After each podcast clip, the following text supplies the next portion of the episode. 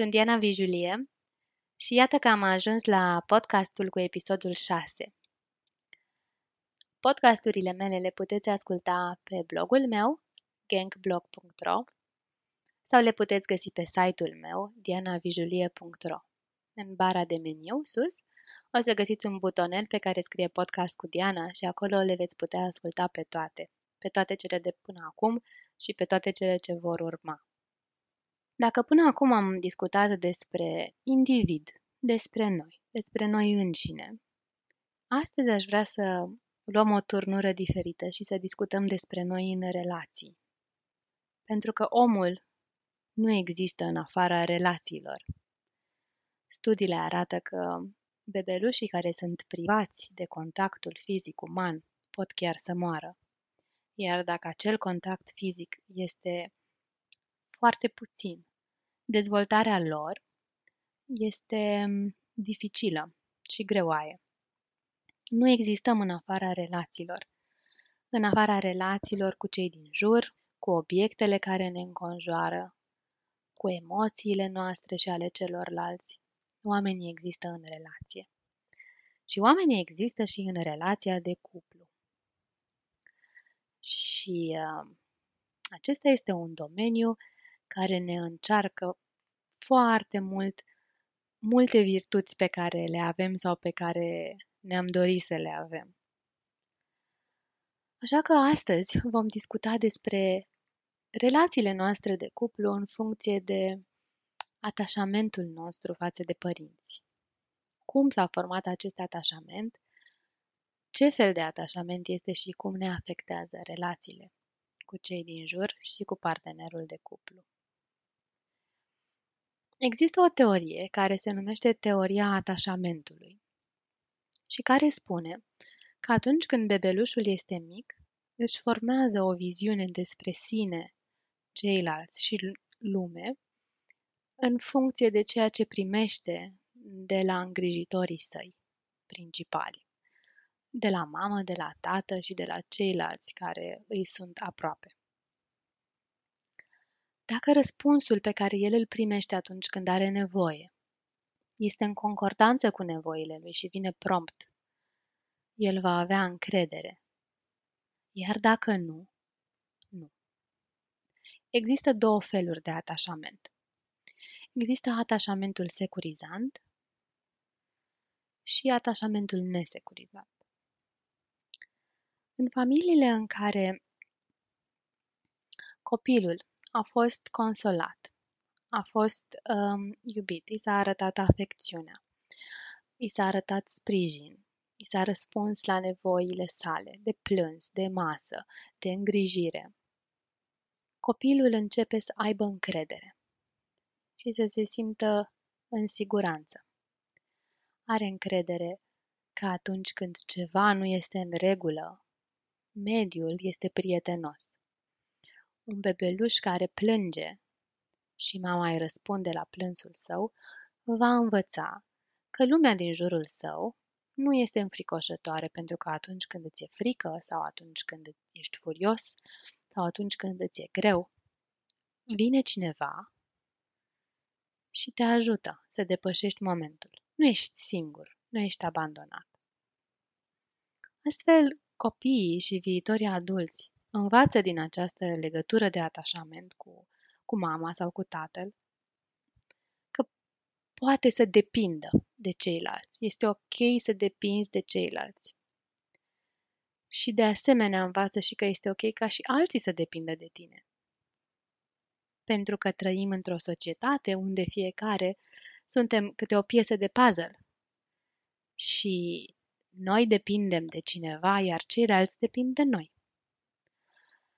Viitorul adult se va simți confortabil să îi îngrijească pe cei din jurul său și să primească îngrijire de la ei, să ajute și să fie ajutat.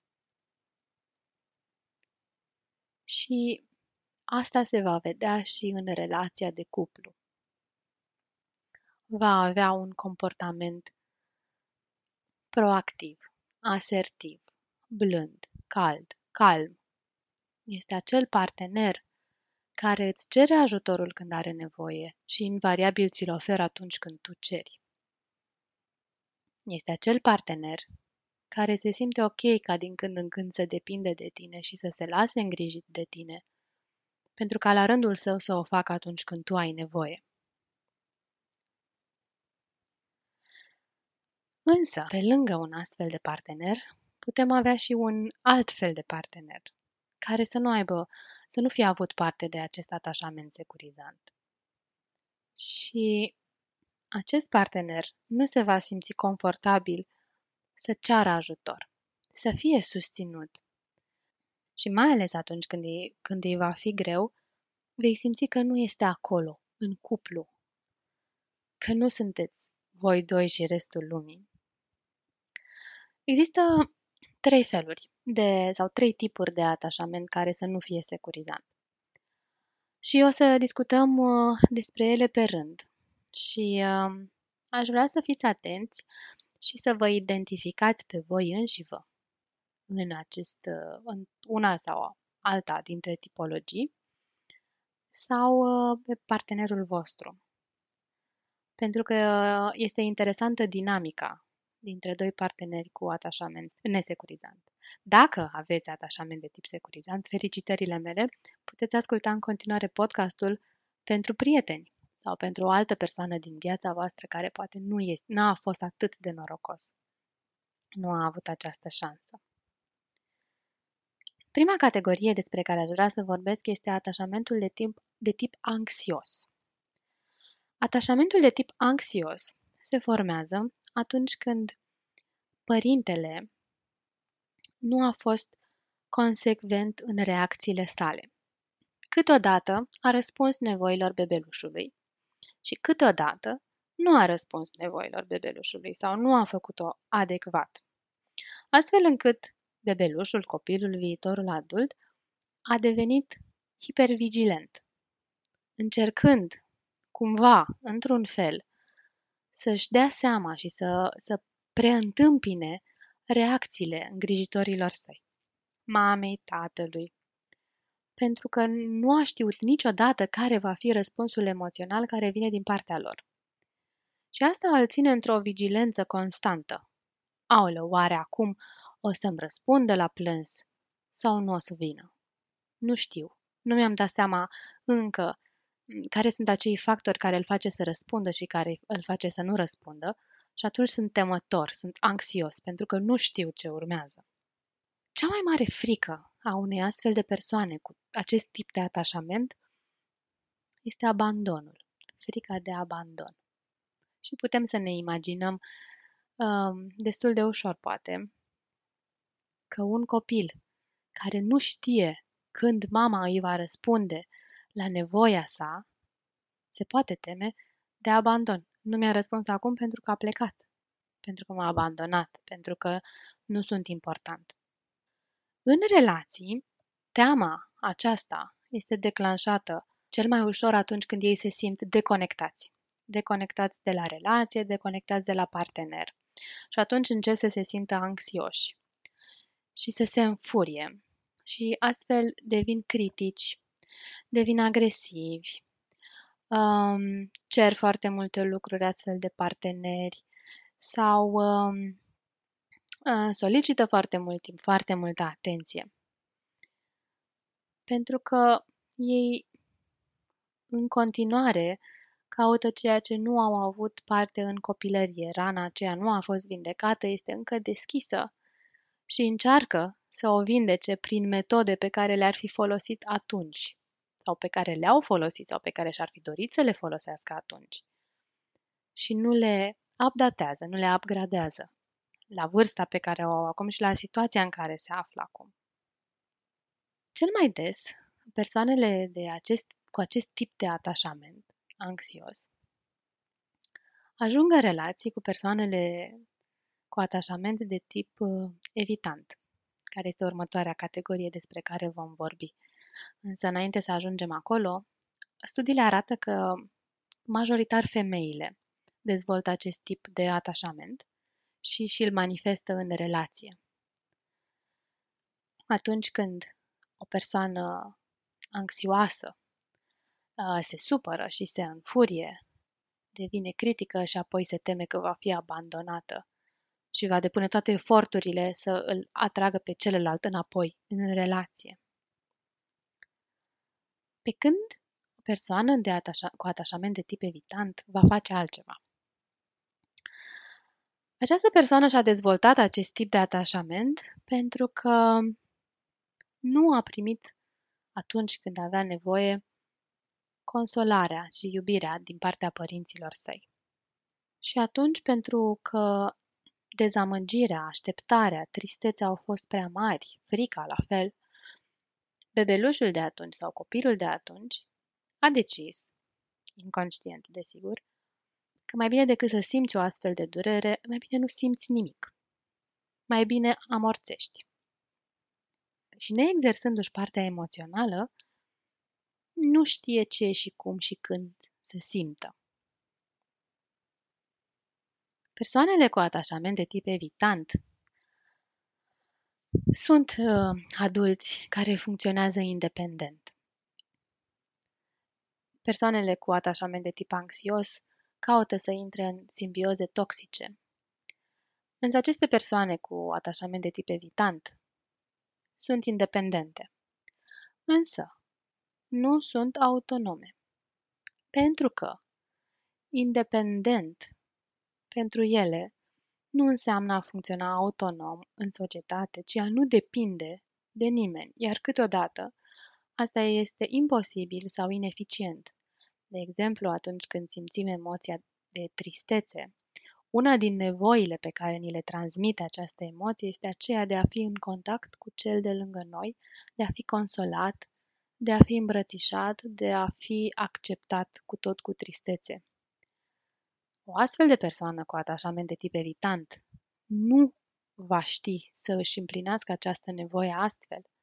Nu va fi autonomă în a cere celorlalți ce are nevoie, ci va fi independentă în sensul că nu va depinde de ei și se va retrage să-și rezolve singură problema. O persoană cu atașament de tip evitant găsește sau îi este foarte greu să se apropie de ceilalți pentru că se teme. Cea mai mare team, temere a unei astfel de persoane este respingerea.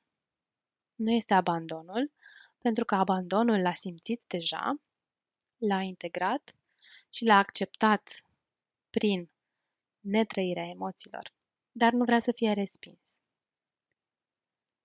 Și pentru a nu fi respins, cea mai ușoară cale este să te ții deoparte, nu? Așa gândește o persoană cu atașament de tip evitant. Nu se apropie.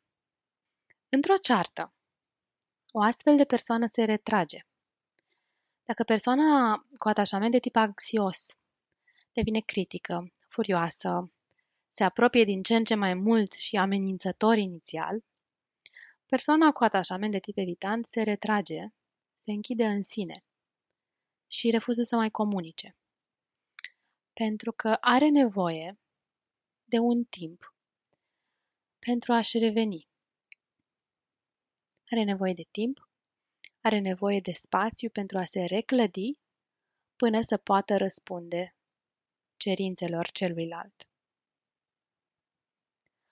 Acum să ne imaginăm o astfel de relație într-o persoană cu atașament de tip anxios, despre care spuneam că majoritar sunt femeile, și o persoană cu atașament de tip evitant, care acest tip de atașament se întâlnește mai mult la bărbați, pentru că pe lângă răspunsul emoțional pe care l-au primit de la părinți, băieții mai primesc un mesaj și din partea societății.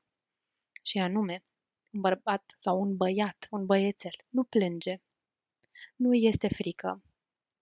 Băieților le-au fost anulate anumite emoții, nu le-a fost permis să le simtă. Un bărbat nu poate fi fricos, nu poate plânge. E penibil, nu? Și asta a, l-a ajutat și mai mult să își, să-și închidă sistemul emoțional și să nu mai simtă nimic, pe lângă răspunsul neadecvat sau indiferent al părinților săi. Deci să ne imaginăm cum funcționează o ceartă într-o persoană cu atașament de tip anxios și o persoană cu atașament de tip evitant. Da, persoana cu atașament de tip anxios critică, se supără, da, atacă, pentru că se teme să nu fie abandonat și atunci intră în ofensivă.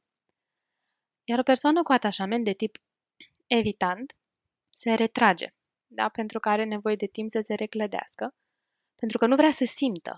Atunci când ies dintr-un conflict, nu mai sunt acolo emoțional în el, pentru că nu, nu vreau să simt. Și vă, vă puteți imagina că retragerea asta declanșează și mai mult cea mai mare frică a persoanei cu atașament de tip anxios, și anume abandonul. Și este un dans care se face între, între două persoane cu astfel de tipuri de atașament. Un pas înainte, un pas înapoi, un pas în dreapta, un pas în stânga. Și un, un astfel de dans este extrem de obositor. Extrem de obositor. Mai există și un al treilea tip de atașament, care este o combinație între cel anxios și cel evitant. Atașamentul de tip ambivalent, care este mai rar întâlnit, dar există. Apare atunci când copilul crește într-o familie haotică, în care există multă traumă, în care îngrijitorii sunt atât sursa pentru iubire și atenție, cât și cea mai mare teroare a copilului. Un copil abuzat fizic, abuzat sexual în familia sa, probabil va dezvolta un astfel de atașament. Viitorul adult își va dori foarte mult intimitatea, numai că asta îl va înfricoșa atât de tare încât la un moment dat nu va mai ști cum să, cum să reacționeze. Pentru că experiența l-a învățat că iubirea și atenția și îngrijirea sunt urmate de ceva îngrozitor. Vă spuneam și în alte podcasturi și vă spun și acum despre faptul că al nostru creier funcționează în șabloane pentru a nu-și consuma foarte multe resurse și energie. Ei bine, atunci când un copil crește într-un mediu în care mama sau tatăl sunt atât sursa de iubire și de siguranță, cât și de teroare, creierul lui este foarte greu să gestioneze această polaritate, acest bine și rău în același timp. Pentru că pentru a um, gestiona, pentru a internaliza, pentru a metaboliza unele situații de tip foarte bun sau foarte rău, creierul folosește resurse diferite. Practic se aprind zone diferite din creier în situațiile respective. Iar când asta se întâmplă concomitent, atunci când cel care ar trebui și care simt că mă iubește și pe care îl iubesc ca pe un zeu, mă bate cu furtunul de la mașina de spălat și îmi provoacă o teroare îngrozitoare, atunci creierul meu își, a, își declanșează ambele zone în același timp, ceea ce este foarte, foarte mâncător de energie pentru el. Și la un moment dat, creierul va decide, nu mai pot funcționa așa, o să le aprind zonele astea pe rând. Și atunci, viitorul adult sau copilul nu va mai putea integra binele și răul în aceeași persoană sau în aceeași situație și va, va vedea extremele. Va vedea un părinte abuzator, fie ca fiind complet bun, și de aici putem ajunge la, da, m-a bătut cu parul până mi-a rupt două coaste, da, și eu eram un copil rău, m-a bătut din iubire. Pentru că nu a reușit creierul să gestioneze faptul că părintele a fost un, un monstru în același timp în care ne proteja de alții. Da? Diferența, discrepanța a fost mult prea mare pentru el. Și astfel, viitorul adult ajunge să vadă lucrurile în alb sau negru, exagerând foarte mult și binele și răul. Așa se nasc comportamentele de tip borderline, așa apare narcisismul, de exemplu, sau alte patologii. Atunci când o astfel de persoană intră într-un conflict cu partenerul, când ceva se întâmplă care este greu de, de gestionat, persoana respectivă tinde să se înfurie foarte tare, însă apoi se retrage. declanșând în orice fel de partener ar avea um, teama cea mai mare, fie de a fi respins, fie de a fi abandonat. Închei acest podcast cu același mesaj pe care îl am mereu. Trăind pe pilot automat, nu reușim să, să trăim o conexiune reală cu ceilalți, nu reușim să fim cu adevărat în relație. Punem în relație doar o mască pe care am purtat-o atât de mult timp încât credem că este chiar fața noastră. Fiți conștienți. Fiți conștienți de, inclusiv de tipul de atașament pe care îl aveți și pe care îl aduceți în relație. Observați și încercați să schimbați tiparele. Și dacă nu reușiți, cereți ajutorul unui specialist. Ne auzim săptămâna viitoare cu un nou podcast și dacă aveți idei de alte tipuri de subiecte pe care ați vrea să le abordez, îmi puteți scrie pe diana arond diana vijulie punct ro sau pe blogul sau pe site-ul meu diana vijulie punct ro sau gang blog punct ro.